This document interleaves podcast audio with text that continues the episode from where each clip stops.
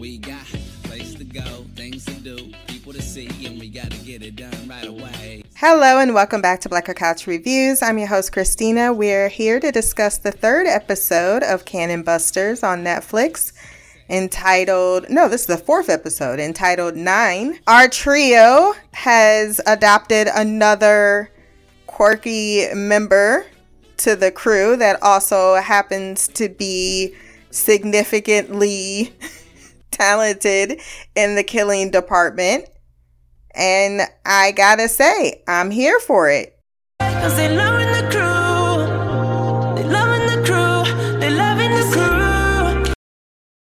I rated this episode an 8.9 out of 10.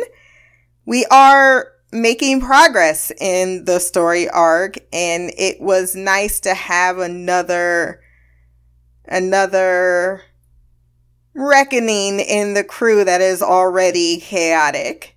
Before we do jump into the recap, wherever you listen to this podcast, Podbean, Stitcher, Apple Podcast, Spotify, and YouTube, go down to the rating section, give a like, Share, subscribe, leave a review. If you want to send feedback, blackgirlcouch at gmail.com, or you can simply leave a comment below as well.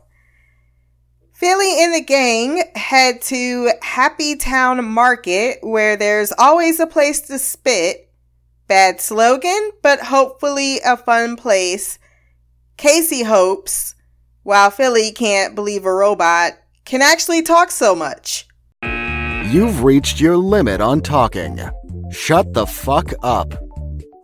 Sam wakes up upon their arrival, no memory of what previously occurred or where they are, just where they'll be sent, which is to get supplies instead of exploring, while Philly gets something to eat that won't kill him.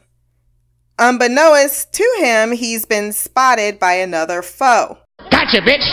Casey doesn't think the money that they're given is going to be enough for this long ass list of things he wants them to to obtain. But Philly tells her, I want to say it, but it's a I kind of think of her as a female to use her head, which isn't money. I can't buy anything with my with my head, sir, unless you want me to to steal, and I don't think that that is any way to raise a child. A pile of trash literally turns out to be an a human being rouses from a drunken slumber in a back alley back into the bar to start the day all over again. I'm on that good cushion alcohol. Mike Wilmer. I got some down bitches I can call. What's that? I don't know what I would do without y'all. I'm about to the day I fall. Yeah, long as my bitches love me, my bitches love me, I give a fuck by no hate as long as my bitches love me. I was with Casey and Sam. That was very believably a pile of trash.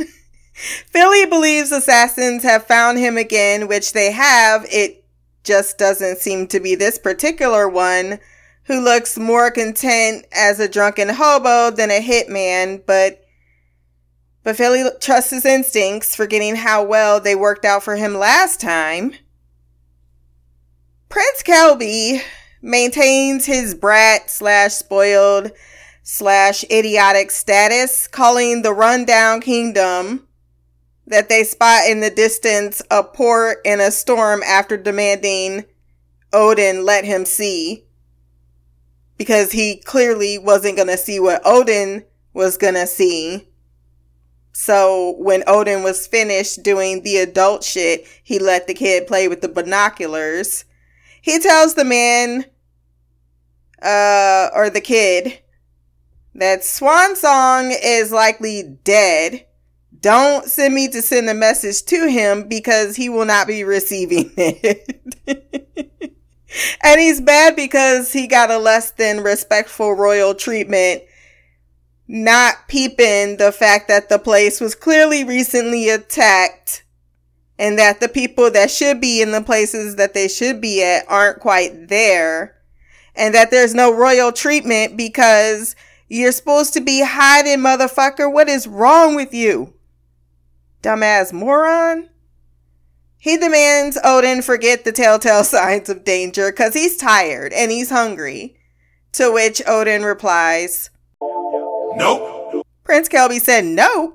Yeah, it's a more relaxing way to say no. You can keep throwing your title around all you want and try to stand here like a tall man, but you have no authority. And I am not inclined to tie you to my horse, but I will.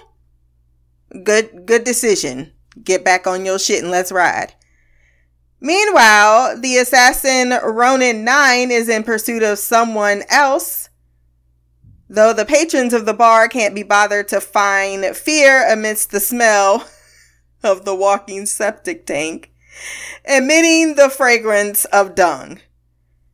Philly does retcon and learns that Nine is one of the 47 samurai that was one of the baddest groups out there, but were betrayed and murdered except for a few that got away and now they make their their life as paid mercenaries. Despite rumors of his demise, others know even a hundred men sent after him is not enough to take him down because he supposedly and most likely decapitated them all. His sword is magical, by the way, and he can ride it around like a witch's broom. And that's when I was like, okay, you made that shit up. I did like the distinguishing black and white animation for his backstory. Despite the warnings, Kid thinks he still has this in the bag just as Nine gets the location of his actual target, only to have Kid put a gun at him and have his entire arm cut off. He fucked around and he found out. the patrons go about their conversation like there isn't a dead body in the middle of the room, only to to be surprised when when Philly gets up and passes off his death as a fake arm. To which they uh they think, well, then I must be dead because he would have never fell for that trick. but they fell for it. Did you see that guy who had the name Regina tattooed on his arm? but then had an X through it. He's like, what am I doing here? I need to go back to my wife. Nah, let's go see how this plays out. Sam is incessant with her introductions while Casey excitedly explores the tech store, disregarding Philly's backwards priorities when they see him just casually dragging that huge ass blaster gun with the price tag still on it. Sammy's worried that their trip seems to be plagued with preoccupations while her prince awaits. Now fuck that bitch. Fuck that bitch. Fuck that bitch. Fuck that bitch. Casey is sad that her best friend might soon leave her for a douchebag. Meanwhile, douchebag is whining about the food rations tasting awful as if life shouldn't taste well enough, and wonders why Odin couldn't go to the kitchens to pack a proper meal before they left. You're so dumb. You are really dumb. For real. Odin kills a bird because he really wanted to snap that that bird neck. and tells the prince he'll need to learn to fix his own meals because the easy part of the journey is over. And I may leave you, you entitled whiny little bitch, and you might have to figure out these life skills on your own. Back at the market, Philly is parked outside the flower shop where inside Nine is still looking for Rickerson. Philly awaits his exit to kill him with this enormous energy blaster because he doesn't learn lessons well. Casey shows up to tell him he needs a tripod if he intends to use said weapon, and Sam, well, she would just like a word. Philly realizes that his opportunity is coming, and there's this intense moment of anticipation that is broken by the opening of a beer can.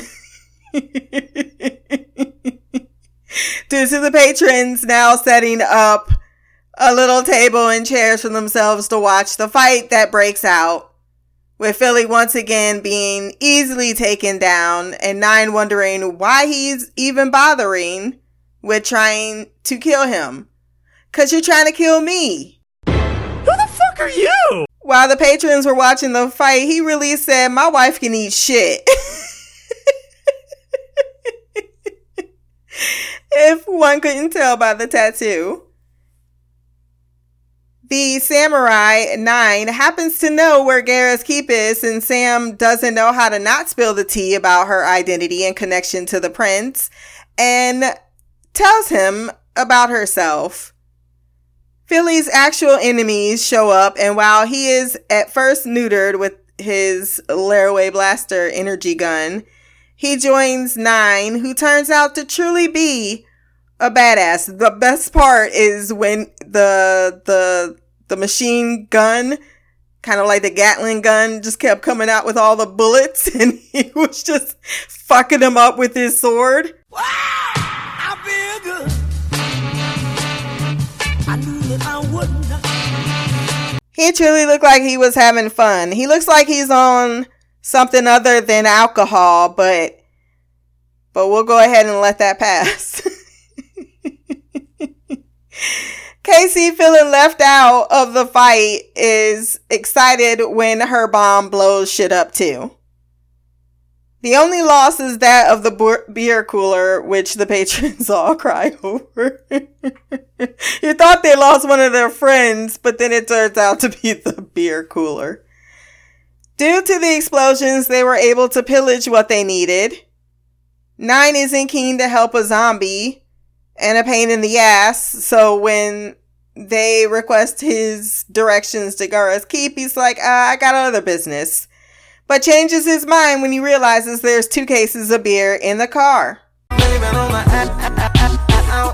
And that is the conclusion of our episode as Sam gets herself another programmed friend, except it's not because the members of the Red Horizon Foundation, aka Crazy Eyes, the minions show up to propose an alliance between Black Crow and his bounty hunters who are still chasing after after Philly and his two robots, aware of the Cannon Buster status, and still want to try to prove their mettle.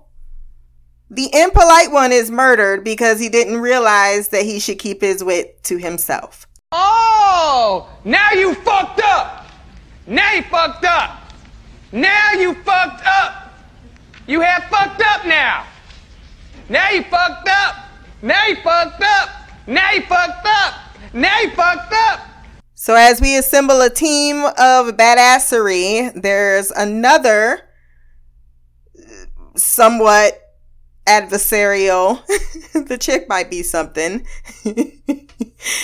but everyone else, they they do feel like they're in a cult, and the other ones are just too dumb to realize that they have officially stepped in it.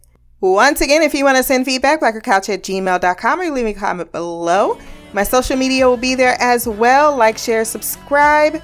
Until the next time, we will be recording on Fridays. Fridays. Friday is Friday. And it with my Friday. I don't know where that was going, but peace, hair grease, and black girl magic.